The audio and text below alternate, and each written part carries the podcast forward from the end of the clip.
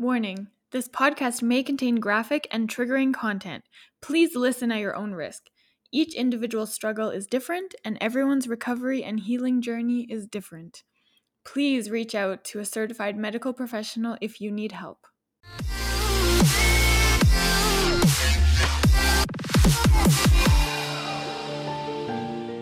Welcome to episode 22 of Stomp the Stigma, the podcast aimed to fight the stigma surrounding mental health through education, awareness, experiences, stories, resources, and the vulnerable truth.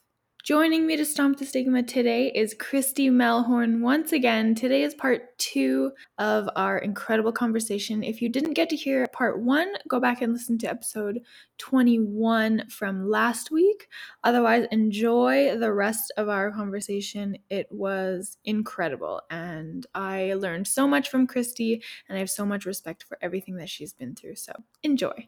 I think like a big part of our society and our culture is the ideal body and uh, something that the, the media portrays a lot is the thin um, modeled body that everyone should strive for you know? So when people comment like oh you look so skinny or oh, you look so good whatever um, uh, they don't realize how hurtful it can be to people that have struggled with weight issues or eating disorders or anything like that. So, I don't know, for anyone that's listening, is there like a, a compliment or a phrase that you prefer people say to you? That is such a good question. yeah, I've tried to kind of figure that one out as well. I know, like, if to be to be totally honest, and I might be like blowing my own horn a little bit here, but I think having been through an eating disorder, I can tell in immediately if someone I know is going through something like that. Like I can tell so quickly mm-hmm. based on the way that they're actually um, based on the way that their shoulders their shoulder bones are protruding that's always a sign to me and just behavior around food but um, hmm, um, when I was going through what I was going through, everyone had something to say about my body for the most part. And I had a couple of friends who were more about like, uh, during that time, more about like my personality and were more about like, you seem like you're like, like, oh, you're you're so much fun, or like you seem like yourself, and yeah. you seem more like yourself. I remember people saying that to me, like, and that actually made me feel really good. Yeah. I don't know how that would make other people feel, but in my particular case, the best, most supportive statement was um, you you feel like yourself again. Like you're like your sunny, bright uh, self. You're like laughing and smiling, and um, that was really really helpful for me. Mm-hmm. Um, yeah, when I was going, especially like when I was going through the early stages of recovery from that um, oh my gosh, it was so hard. it's like I remember running into this guy who I met like in the worst of it. I was just like a skeleton. I remember running into him at a cafe and it was like it was so much of a nightmare that it was kind of funny actually. He was like, You're so voluptuous now. Like, you're so filled out and, you know, you're so curvy. And I was like, Okay, first of all, shut up. You're like a creepy dude. And you have, like, you're just being a tall creep and like oh my god this is just like a recipe for like worst things that you could say to me right now like oh my god you were so skinny and lean and thin before and now you're so thick and voluptuous and like this and that i was like oh my god I just, yeah, I was just so like dramatic and ridiculous. I couldn't help but laugh. wow. Wow. Yeah, I really uh, want to. Yeah. I really want to normalize just not talking about people's weight in general. Like at all. I feel like it's so unnecessary. And if you can comment on their personality or their energy, when someone tells me that I have good energy, that is like the best compliment ever. Or like just telling somebody that you you seem really happy. Mm-hmm. Like yeah, that's so much better. And I, I really want to normalize that totally. Um, I remember uh, between like, I mean, the sleep deprivation, like the insomnia spell, really hit hard after my eating disorder. But like during both recovery stages, um, I was just so upset. Like I felt like I couldn't engage with the world in a creative, fulfilling way anymore. Like I just knew that my like my soul knew that my body was compromised and I mm-hmm. couldn't express it to the fullest. And that was really hard on me. That was super upsetting. So when that started to like reignite and um, I was connecting with people again, and that was so, sort of more of like, like I, I think one of my friends' moms, uh, because like obviously with my mom having passed, I'm very lucky that a lot of my friends' moms swooped in to help nurture me growing up. Um, one of my friends' moms was um, like, I can see you in your eyes again. Like, I can oh. see you in your face. And I was like, oh my God. oh, I love that so much. Yeah. I'm just so glad that I that I went through the shit to get back. I mm-hmm. I am so glad that um, I, I have a couple friends who I kind of I haven't seen in years, but I kind of watch from afar, and I know that they're struggling with eating disorders. I'm not really in a place where um, I feel like I could help them myself, um, just for like a number of reasons. But I think about them, and my heart goes out to them, and I I do definitely worry about them. I just know that they have it in them to like get back to who they really are. Mm-hmm. Yeah. Yeah. One of the hard parts about um I don't want to say overcoming, but like recovering or healing from an eating disorder is that food is an essential for life. And so you have these feelings and the guilt and the shame kind of in the back of your mind, I think and they never fully go away. So the fact that food is necessary for life and you have to kind of face that every single day makes it so much harder for people that have been through like what you've been through. Yeah.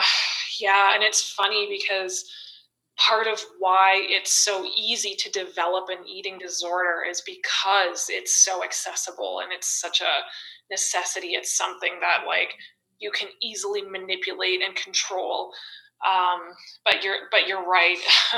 While it's easy to manipulate and control in the beginning, when you are recovering from something like that, and it works both ways too. Like people, um, I have someone very close to me, a couple people actually, who have really struggled with binge eating disorder, mm-hmm. and um, the, exactly like you said, with food readily available and essential to your existence.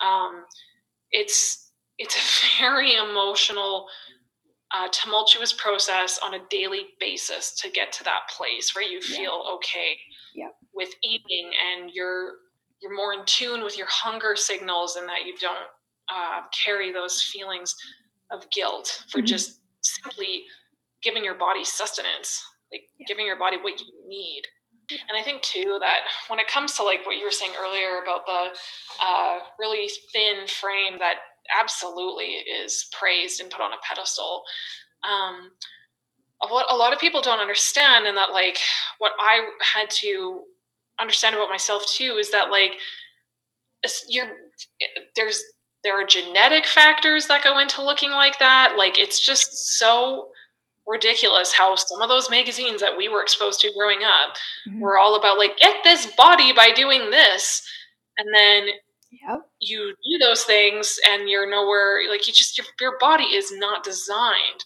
to look like that and that's fine like you're still beautiful and you're still powerful and athletic and it doesn't change your uh, intelligence it doesn't change your self-worth in any way yeah yeah oh 100% you also had what you call a catastrophically impressive mental breakdown.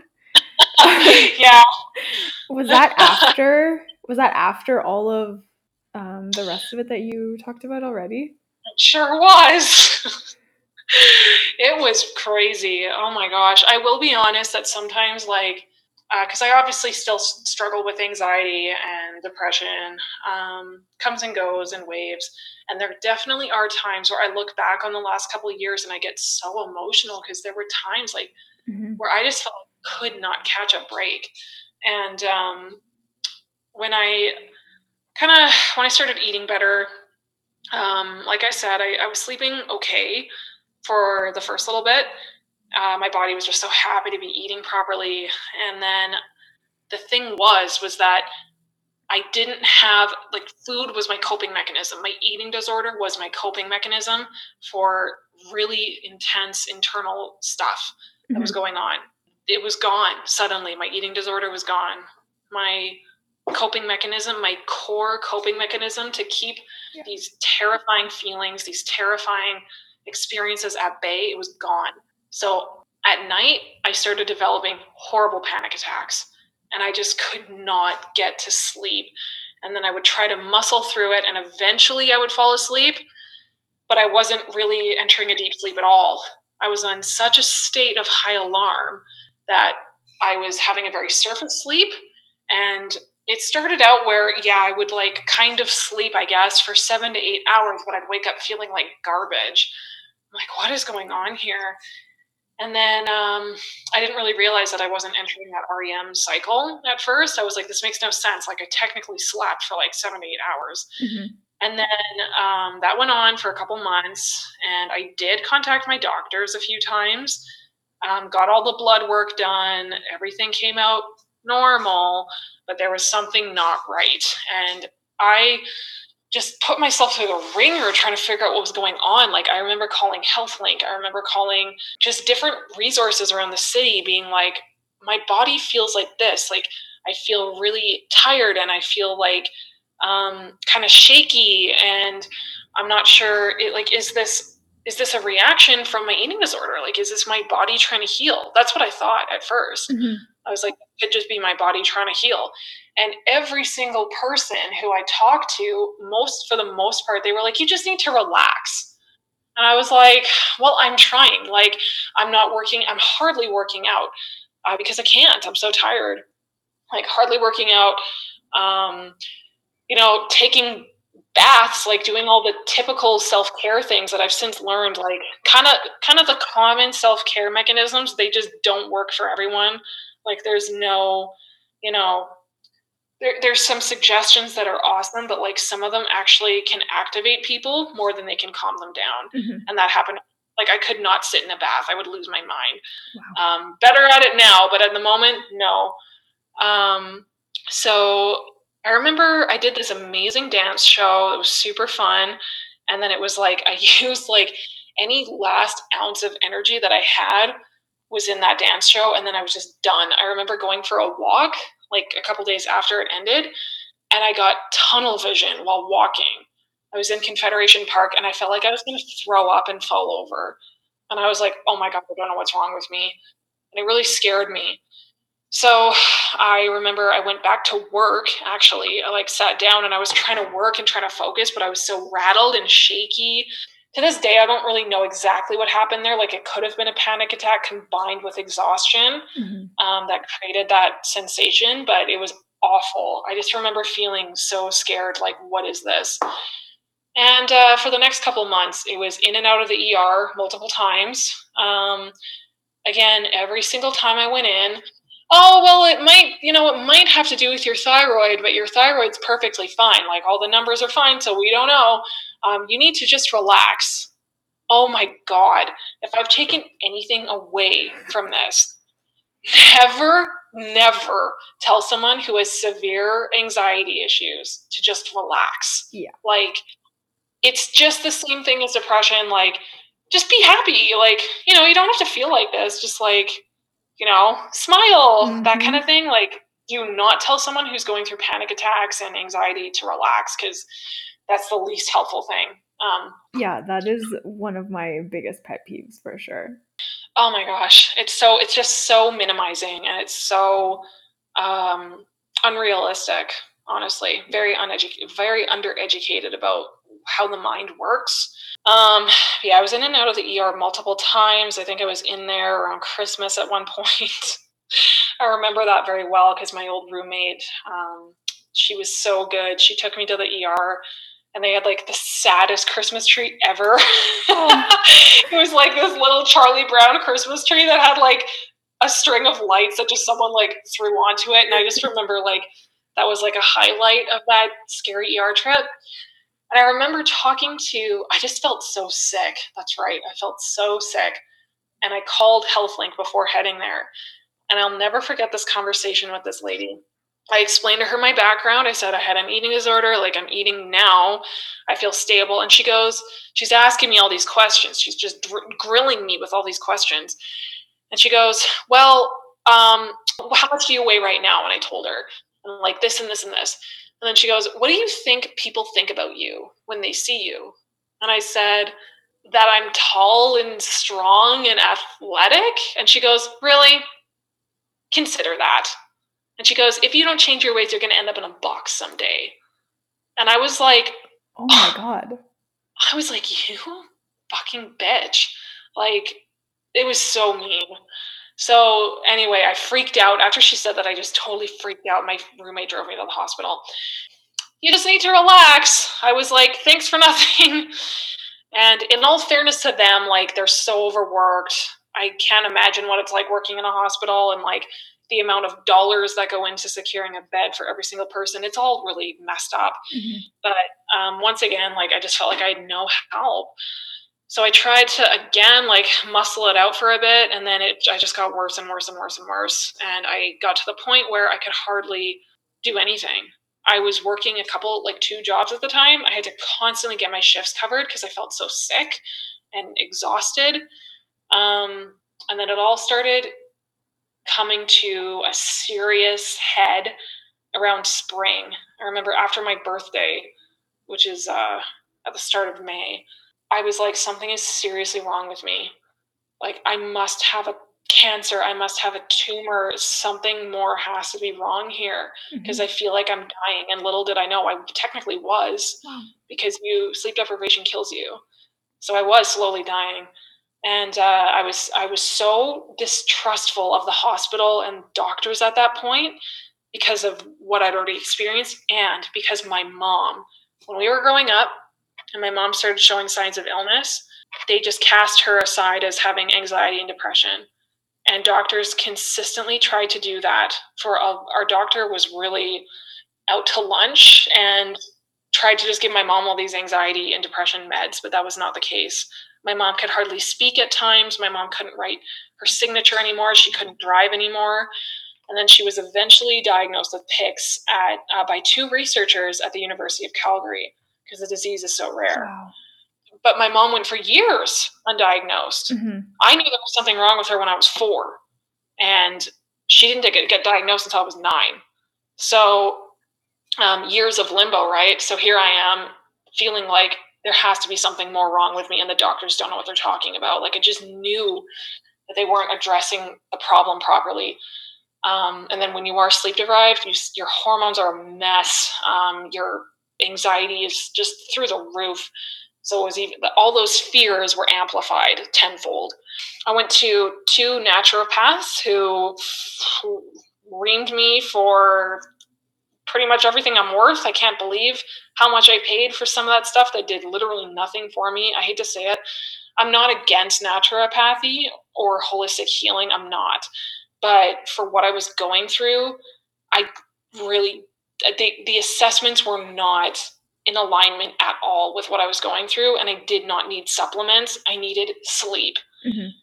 But I was so desperate. I spent so much money between those two naturopaths. And then um, finally, oh, yeah, I forgot to talk about sometime around March, there was like this super stressful episode. I had two credit card scams like consecutively. Um, the place that I was living in with my three other roommates, it fell apart. There was so much water in the uh, insulation in the ceiling from a damaged roof that chunks of my roommate's ceiling started falling off. Oh my god! So we had, oh my god, it was so stressful. We we had to move like on the fly. Basically, I moved into um, a family's place, but like it just was not a good environment for me to be in for many different reasons. And uh, yeah, I finally just like started losing my mind. Um, but yeah, then come May, all of that happened. I saw the naturopaths, and I had like no money left at this point, and um, I was just a complete stress case. I was like, I don't know what to do. I do not know what to do with myself. I can't live like this. And that's when the severe suicidal feelings set in. I was like, I don't even know why I'm here. Like, mm-hmm. I can hardly function. Yeah. This is a nothing life. I can't, like, I, and just remembering what I've achieved previously in my life and feeling like that, feeling just like this useless shell, it was such a nightmare. And uh, I remember it was so nice that summer, and I just was felt so isolated and alone because I couldn't handle being out. Mm-hmm. I was mm-hmm. so tired. I finally didn't sleep for like two days and two nights in a row. I had like the hugest panic attack of my life. I drove around the city like a maniac because I just didn't know what else to do. And uh, my dad was like, "We, okay, I can't like this anymore." Took me to the doctor. Um, told them I was severely suicidal, begged for a referral to the hospital, and they said, "Well, depression hurts. Here's some um, here's some Prozac." I've since learned that that is so illegal. The protocol is that they have to keep you there, call the police, and have you be escorted to the hospital. If you have someone who is flat out admitted that they're suicidal, you sh- you can't let them leave. They did that to me twice in a row. I went back the next day and I said, This did nothing. Like, I'm exhausted. I, just didn't sleep last night. Well, hmm, here's a different type of sleeping pill for you to try.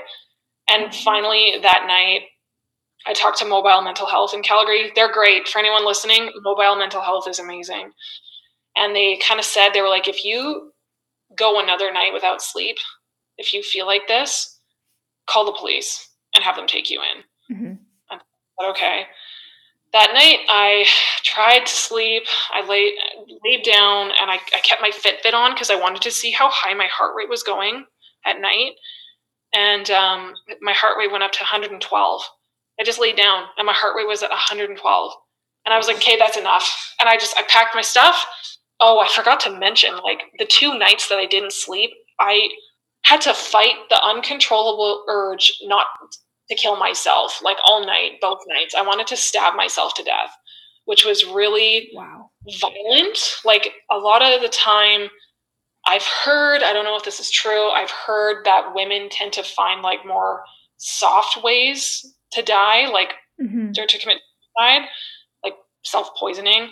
But I had to resist everything in my power not to pull out the knife from the drawer in my oh family's kitchen. And all night I was just like, don't do it, don't do it, don't do it. And uh, I swear it was just my soul that kept me alive that night. It was definitely a spiritual thing. But yeah, that night I was like, I can't go through, I can't do this another night. And I called them. I was like, call the police. I was very blunt. I was like, hi, I'm calling myself in on suicide. I haven't slept in like a year. And if I go another night, I'm going to kill myself. And they were like, okay, sending a, sending someone right now. I took my uh, Fjällräven backpack, which I actually really don't like, put my laptop in it, packed like a bunch of spare underwear, my toothbrush, wore the comfiest clothes that I had, and I sat out on the sidewalk waiting for them. Wow. And uh, they were so good. The police were so good. They, I mean, they they had to check and ensure that I was legit first yeah. because sometimes people call and do things like that to try and get away from an abusive situation. But I was very honest, and they were like, they questioned me for a bit, and they were like, okay, we can tell that like you genuinely want the help, and we want to help people like you. So they took me they took me to the hospital and I actually ran into one of my old Starbucks regulars who was also a cop. I remember running into him in the back of the hospital um, waiting to be admitted. But they sat with me. It took so long to get in. It took like three hours, and those two police officers sat with me the entire time. And they told me funny stories. Like they really helped keep me, um, you know, keep me distracted in a way. Mm-hmm. And then um, I was in the ER. one of my old Starbucks coworkers was one of the nurses that I ran into during that time. Um, yeah, I was in the ER. I had permission to leave because I was voluntary, I think. there are a lot of people who are brought in like involuntarily and they there's like a separate space in the hospital for them. I think I was in there for like four days and I visited a psychiatrist came to see me and I told her what was going on and she was like, okay, we'll make sure you get a bed and uh, you can stay for a bit. And of course, like, I mean, I did, I called in on suicide and there were so many mental health struggles that led up to it. So I, after four days of like kind of bumping around and um, getting more things from home, I secured a bed in the psych unit, uh, which was initially fucking terrifying. I was just so crushed when I first walked in and I realized what was going on. Mm-hmm. Um, I, I mean, they did kind of warn me that I, I would be a bit of an anomaly in that space. I mean, there's everyone in, in, in the psych ward, there's everyone from someone who is just experiencing like intense work stress to people who have six severe mental health conditions from schizophrenia, uh, depression, anxiety, BPD, like you name it. Mm-hmm. And I, I swear, um, I remember walking in, and the doors are obviously locked, like you have to be buzzed in and out.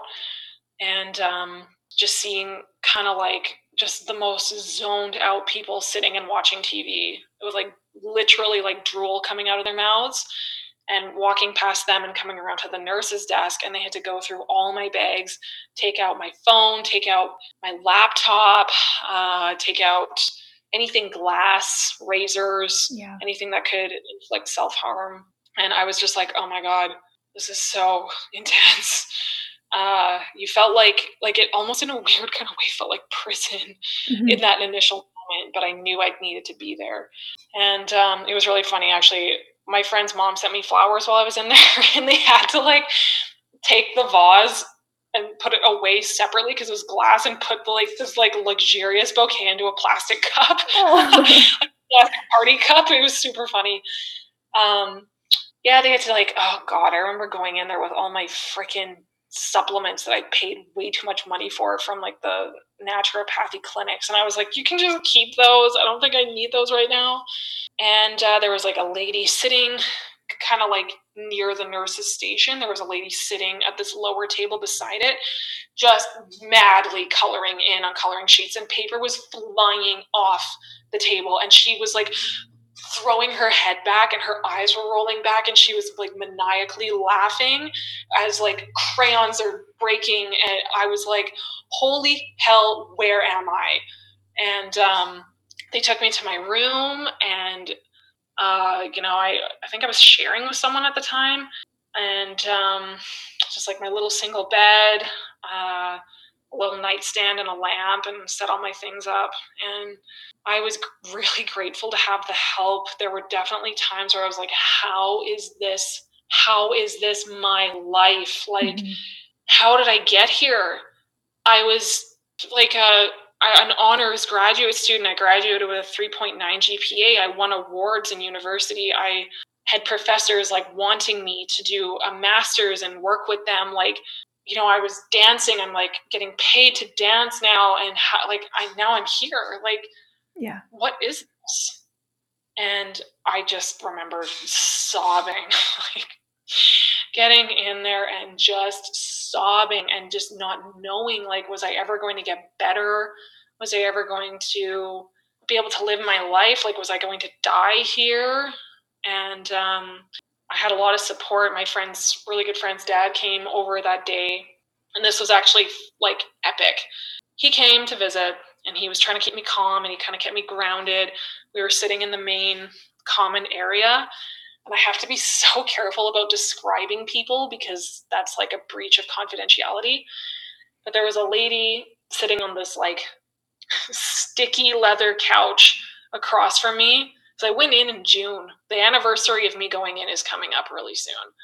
There's this lady just like sprawled out on the couch across from me and she had like these super blunt little bangs it was like you know when you're a kid and you like cut your own bangs yeah it's kind of like having just like super watery eyes and um really squinty and she's just just laying there with her head perched on her fist she's staring at me really hard and Kim and I, uh, my friend's dad, were chatting and chatting, and suddenly she just pipes in and she goes, "What are you here for, honey?" She's like, "Anxiety, depression, suicide." I was like, "Yeah," and she was like, she just stops and she goes, "Welcome to the ward, sweetheart." oh my god. I am not kidding you. That literally happened. My friend's dad is my witness. Despite the fact that I was literally falling apart from despair in that moment, that made me laugh. We had to get up and keep like it go. We were just like, oh my god, that It's like something you see in a movie. Truly. Like it, it seriously like it was kind of like a my time in the psych ward was kind of like a spin-off of one flew over the cuckoo's nest Yeah. like it's the scary nurses like i actually had really it great sounds like. there. let me tell you like being in there and living i was in there for over a month living with people who have been through so much and have you know endured so many different types of mental health issues it was the biggest the biggest smack in the face of reality i've ever had in my life Wow. I was like, this is what people go through. This this is what it is to be human. And I I was definitely scared at times. There was one guy who I really hope I don't get in trouble for telling this story, but I'm telling it anyway. Um, there was one guy who just totally snapped. He, I think he'd come from a prison or something, and no one really knew what his backstory was. So he, there were containment rooms. There were rooms where people had to be, you know, sedated and Mhm. kept in for, for everyone's safety and for their own. This one guy, he was. Um, I remember knowing, like, noticing he was kind of weird. He, there were a lot of creepy men in there, like just the way they would eye you up and stuff. Um, but he was definitely a little bit like that. And then, um, oh my God, while I was in there, I got a terrible tooth infection. I think the tooth pulled while I was in there. It was just such a nightmare.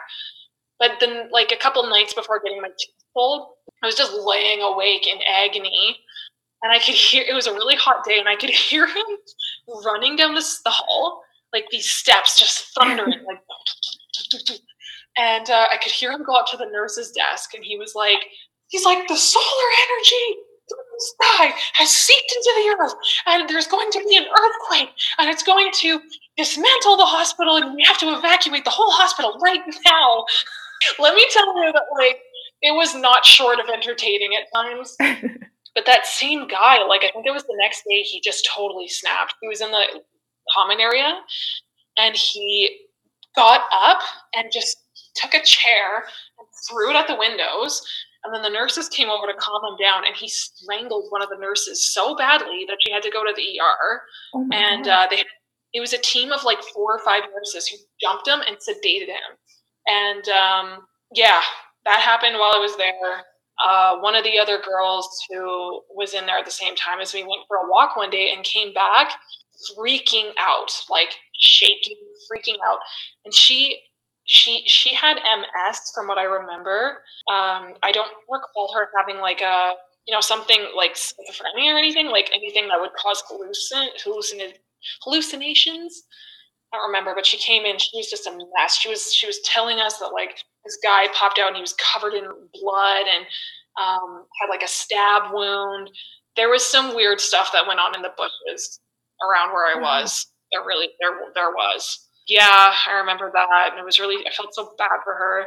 I was in there, like I said, I was in there for about a month, and then I just didn't know where to go. Oh my gosh, I had nowhere to go. Like I couldn't go back to my family's house. Yeah, I eventually I I remember leaving on the 4th of July as like a symbol, I guess.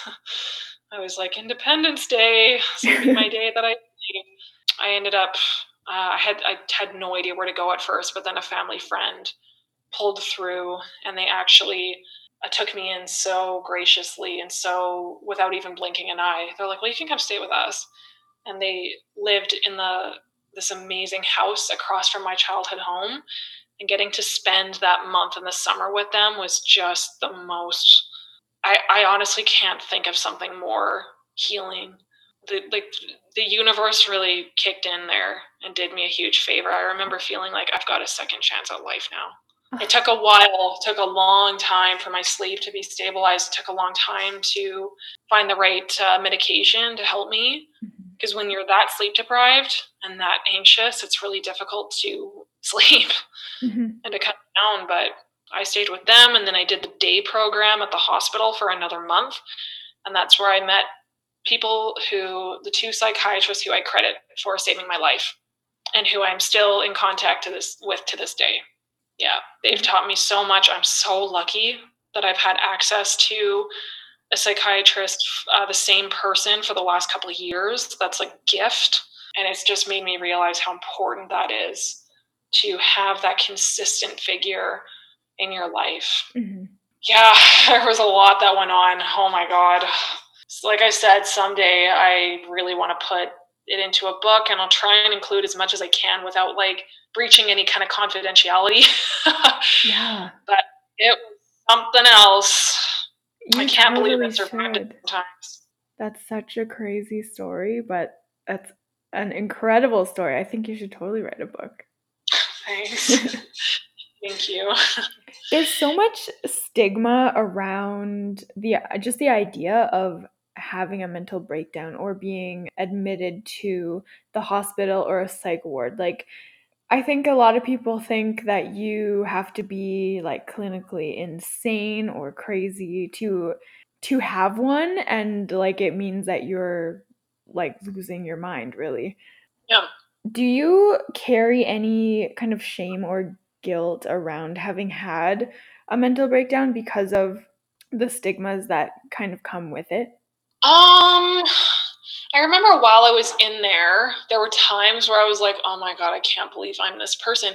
We would go for walks and we had to be like, I, I did have privileges where I could leave for like up to half an hour, half an hour to an hour at the time. Whatever the max privilege was, I did have it. Mm-hmm. Um, but then we would, if like I had to be escorted off the hospital grounds, like I couldn't leave without someone with me. Yeah. And uh, I remember us going for group walks and uh, being guided by the nurses. And I was like, I can't believe I'm this person. Like, I'm this person who I've like ridden my bike past or something who's yeah. like, you know, part of this this group who needs this nurse facilitated, uh, I don't know, activity, I guess. So there were definitely times while I was in there, I was like, I can't believe that this is happening. I, I definitely did feel kind of like embarrassed, I guess, about it. But at the same time, I think to, uh, presently, I actually feel like a freaking badass for it. I'm like, I have literally dealt with some of the things that I have feared the most in my life, and I have been given the chance to come back from it. Like, not everyone is that lucky mm-hmm. and uh, or that privilege. So I feel like a badass, considering what I've been through in my life, like the scope of it, because there's so much more there's just so much more. I would probably keep you for like three hours telling you everything. That it's amazing. I actually remember one of my psychiatrists telling me that it was amazing I developed not just normally, but advanced to begin with, based on what my childhood template looked like. And I'm proud of myself for that. And I'm proud of myself for putting my life into my own hands and taking yeah. myself to the psych ward, like you said, facing the consequences of people stigmatizing me for it or like looking at me weird mm-hmm. for it. And uh, oh my gosh, I remember when I got out, I watched so many movies because I was so I was still so tired I could hardly read anything. So I watched a ton of movies and like all the Avenger movies were coming out around like there was a new one that came out around then. So I watched all these Avenger movies and I was like I was like the nerd in me was like, I feel like a badass like them. I like fought so hard. I fought so hard to survive. Yeah, I definitely I'm actually not against telling people about it. I de- I do get I'm conscientious of how different people will react. Yeah. Yeah especially in professional settings. I've definitely let it slip before in like work settings. I've been like, oh yeah, like the time I was in the psych ward. Like I just tell stories like that. I'll be like, when I was in the psych ward, and my my family thinks it's so funny. They're like, we love that you can just start stories like that. Um, yeah, like that time I was in the psych ward. Mm-hmm.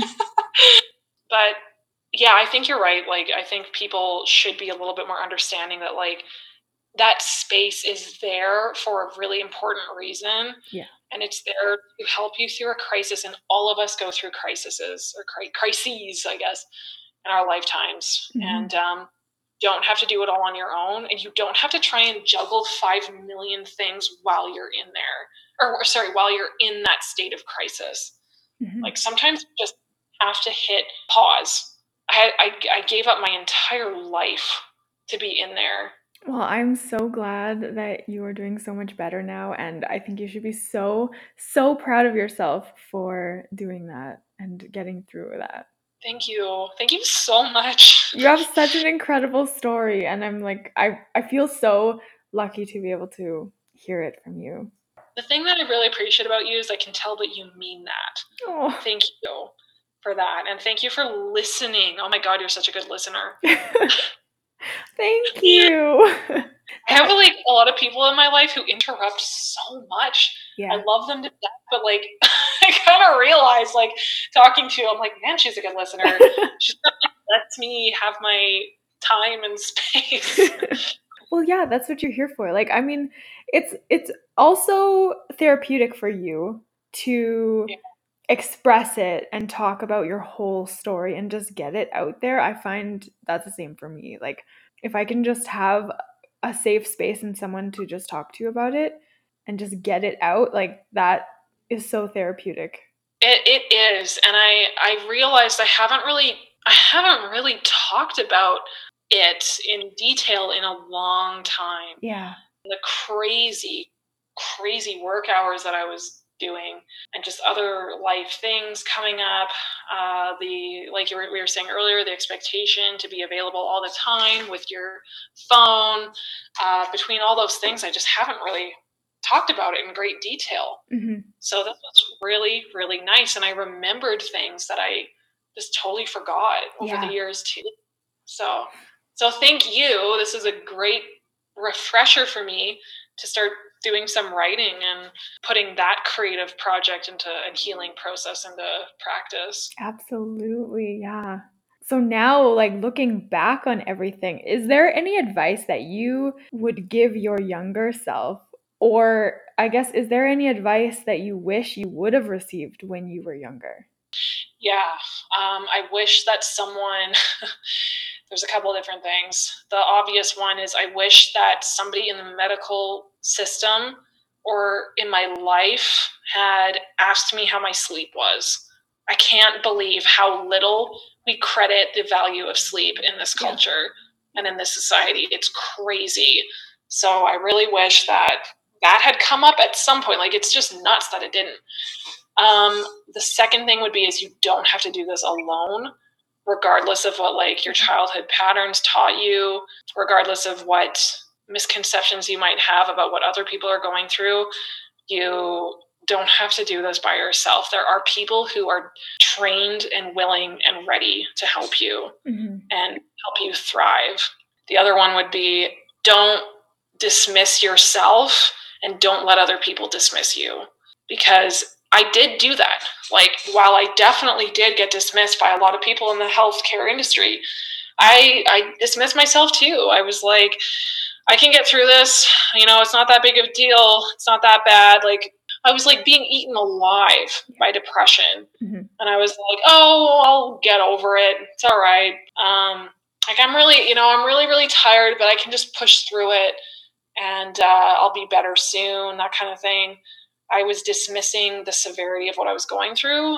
And the uh, here's another thing to tie that in don't dismiss the power of what is going on in your subconscious and affecting your your daily life because i had no idea how much certain things that were kicking around in the bottom of my head mm-hmm. were affecting me and my stress levels yeah just because people like to say, um, well, you know, put the past behind you, it's in the past. I think that there is so much value in looking to the past for answers.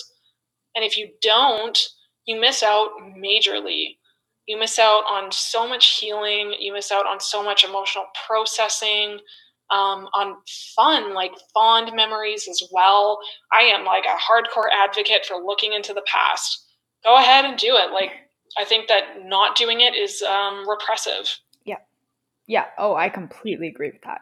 We talked about it a little bit um, before, but healing from trauma and years of compounded trauma like you have dealt with is such a process like it doesn't obviously doesn't just happen overnight and like the both of us still have our low days and um I remember like specific moments that happened to me over the years and just like you do.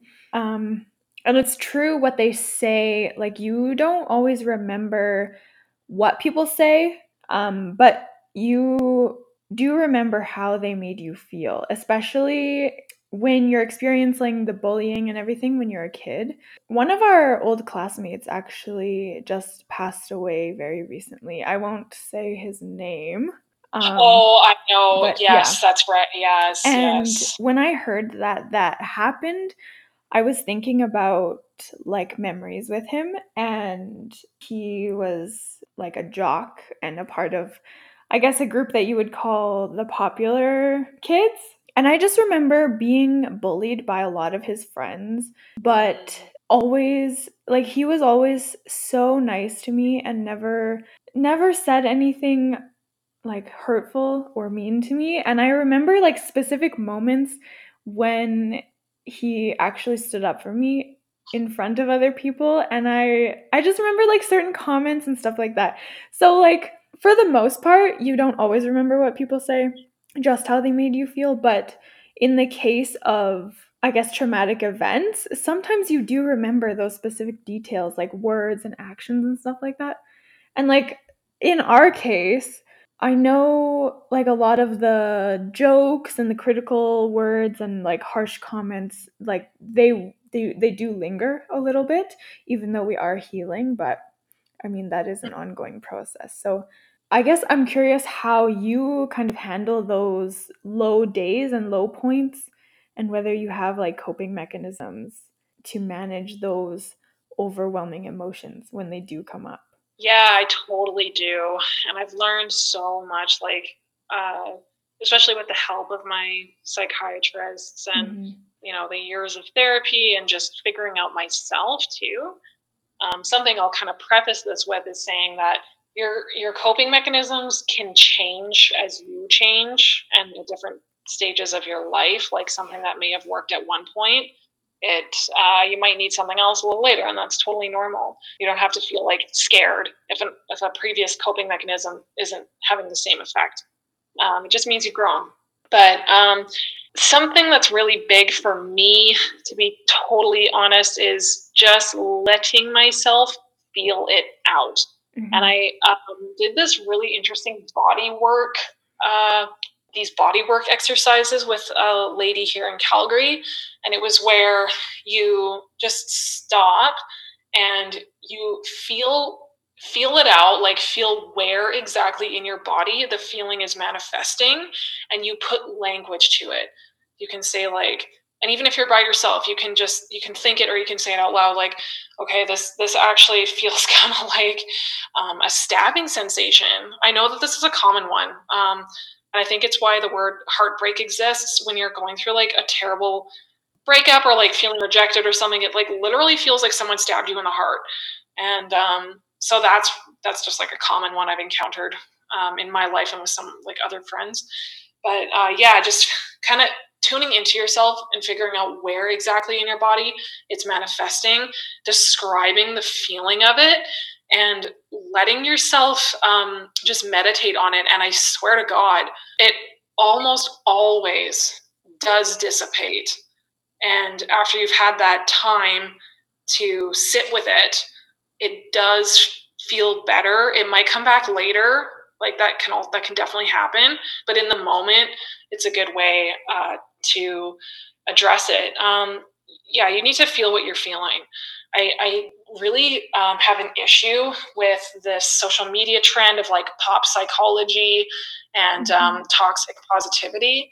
I I agree that positivity is important in your life for sure. Yeah. It can be easy to be indulgent in negativity, um, but just because you're feeling negative or have like a negative feeling doesn't make you a bad person. That's what I don't like about this toxic positivity. Mm-hmm. So you need a space to feel what you're feeling in full without shame and uh, or even if you are feeling shame like feel that too you, and a way to express it like whether it's speaking out loud to yourself or to someone you really trust or journaling it out feel what you feel in all raw earnestness and you will move on past it.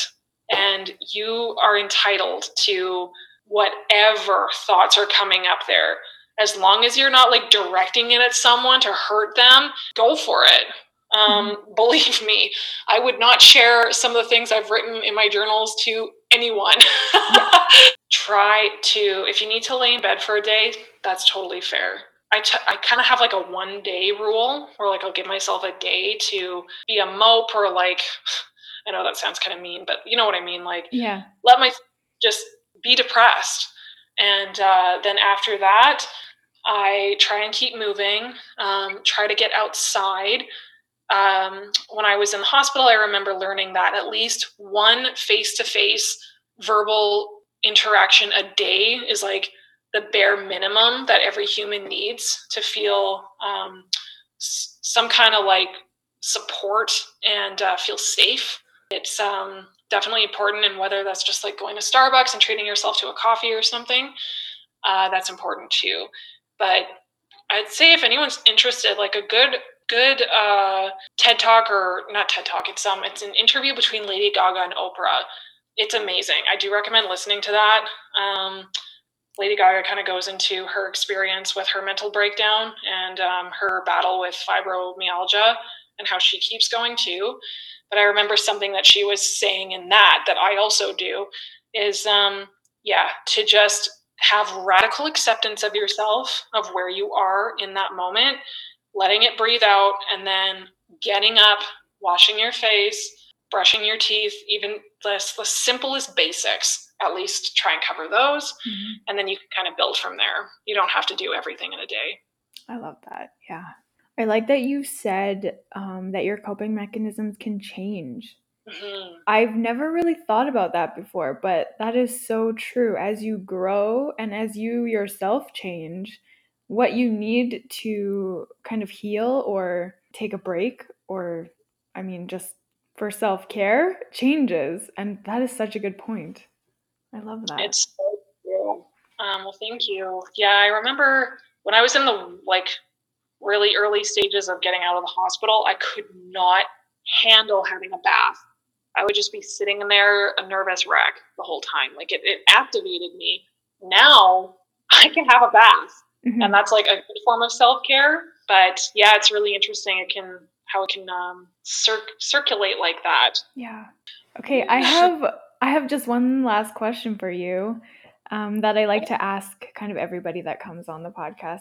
Um, is there a stigma or a misconception surrounding mental health that bothers you the most or that you hear most often but isn't true? Um, yeah, off the top of my head, one of the main ones is that eating disorders are a result of girls just wanting to look good, like yeah. look a certain way. That is so not the case.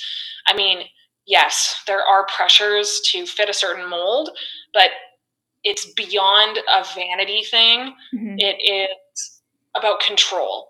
And by casting it as like an appearance based uh, mental health issue is really trivializing and uh, kind of patronizing of women. And, um, or I guess like men obviously experience eating disorders as well, but often women are sort of um, umbrellaed as having an eating disorder because they want to look skinny. Mm-hmm. And uh, like I said, it can contribute, but even even if it is, even if you talk to someone who has a, a girl or a woman who has an eating disorder, and it's because they're like wanting to look thin, that in itself is connected to power because living in a patriarchal society, women have internalized being conventionally attractive as being affiliated with power. So mm-hmm. it's about power and control. It's not about, you know, being eye candy. Wow. I like that one. So yeah. A big one. Yeah. Thank you. yeah, that's one that like I've had a lot of issues with, especially with what I was going through. I, I actually am glad you asked me that because I wanted to do some writing about that myself. I might actually do that this week. I've been kind of debating. I've never in my life done any kind of like comparison pictures. Like this was me oh, during yeah. my eating disorder. I've never done that because I was too scared of it being activating. But I've been thinking about that lately. So thank you for that prompt. Nice. That's awesome. Okay, well, um, that is kind of all the questions that I had for you. Was there anything else that you wanted to bring up that we didn't touch on? Um, I think we covered a lot, yeah. and I just am so grateful. I think that you're amazing for this podcast. I felt so comfortable the whole time, and I, I really love that in um, you know in Calgary and in our our circle that um, we've stayed connected in some kind of way all these years, and that you're you're doing this. I think it's really important, and um, I just want to express my gratitude. Oh, thank you. I appreciate that so much. And I want to thank you for sharing all of this with me. I I wish that I had known what you were going through when we were in school and I really, really hope that I never contributed to any of your pain and your suffering. Um, but thank you so much for coming on here and being so raw and honest and vulnerable and um, sharing everything with me. I I'm so happy that I got to experience this. Okay, if people that are listening want to reach out to you or have more questions or anything like that, can they do that? Are you yeah. open to that? Yeah. Um, what is the best way for them to contact you? Um, they can find me on Instagram, and mm-hmm. my Instagram handle is at Christie Melhorn. So, um, obviously the at symbol, and then C H R I S T I E M E L H O R N. Um, exactly like it sounds. Christie like the cookies, Melhorn like the German instrument. Perfect. Well, I'll I'll put that in the description as well so people can see that. Thank you so much for tuning in today. Feel free to reach out at any time. You can contact me on Instagram and Facebook at Stomp the Stigma YYC, and you can email me at stompthestigmayyc at gmail.com. If you like the podcast, please like and subscribe on YouTube, Spotify, Google Podcasts, or Apple Podcasts. And if you or someone you know would like to come on, I would love to have you. Share your story, speak your truth, and together we can stomp the stigma.